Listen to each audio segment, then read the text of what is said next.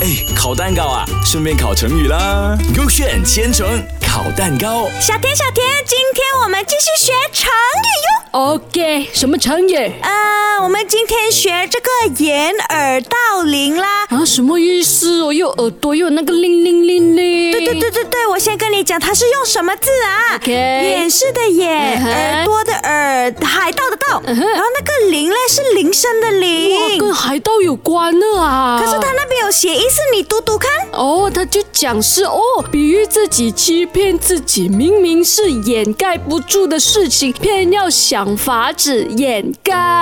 是咯是咯，这个我也是听过了。可是怎么它？但是我比较好奇它背后的故事怎样哦？到底是 K A 的故事对嘞，还是 K B 的故事才是真的？哦我拿 K B 先。 OK，我看一下 K A 啊啊，他就是讲古代有一个小偷嘞，他想要偷走非常巨大，然后又价值不菲的钟，嗯但是他自己背不动，不是咩？然后他就灵机一动，就把那个钟敲碎，然后就啊哈运走。他以为这样人家就不知道了，嗯可是他一敲，声音很大，别人就听到了，是不是？嗯哼他就想到一个方法咯，办法他哦。关住自己的耳朵啊哈，他就以为别人也是听不到，哎呦，这样傻的哦输。了哪里可以这样子，很好笑嘞他。这样这样笨的故事应该不对了的应该啦。不对了，而且你敲那个钟做么哦？你敲了那个钟不是碎掉了，还能用咩？好啦，就算他给搬走也是不能用了的嘛。是咯，要聪明一点呢，这个人。赶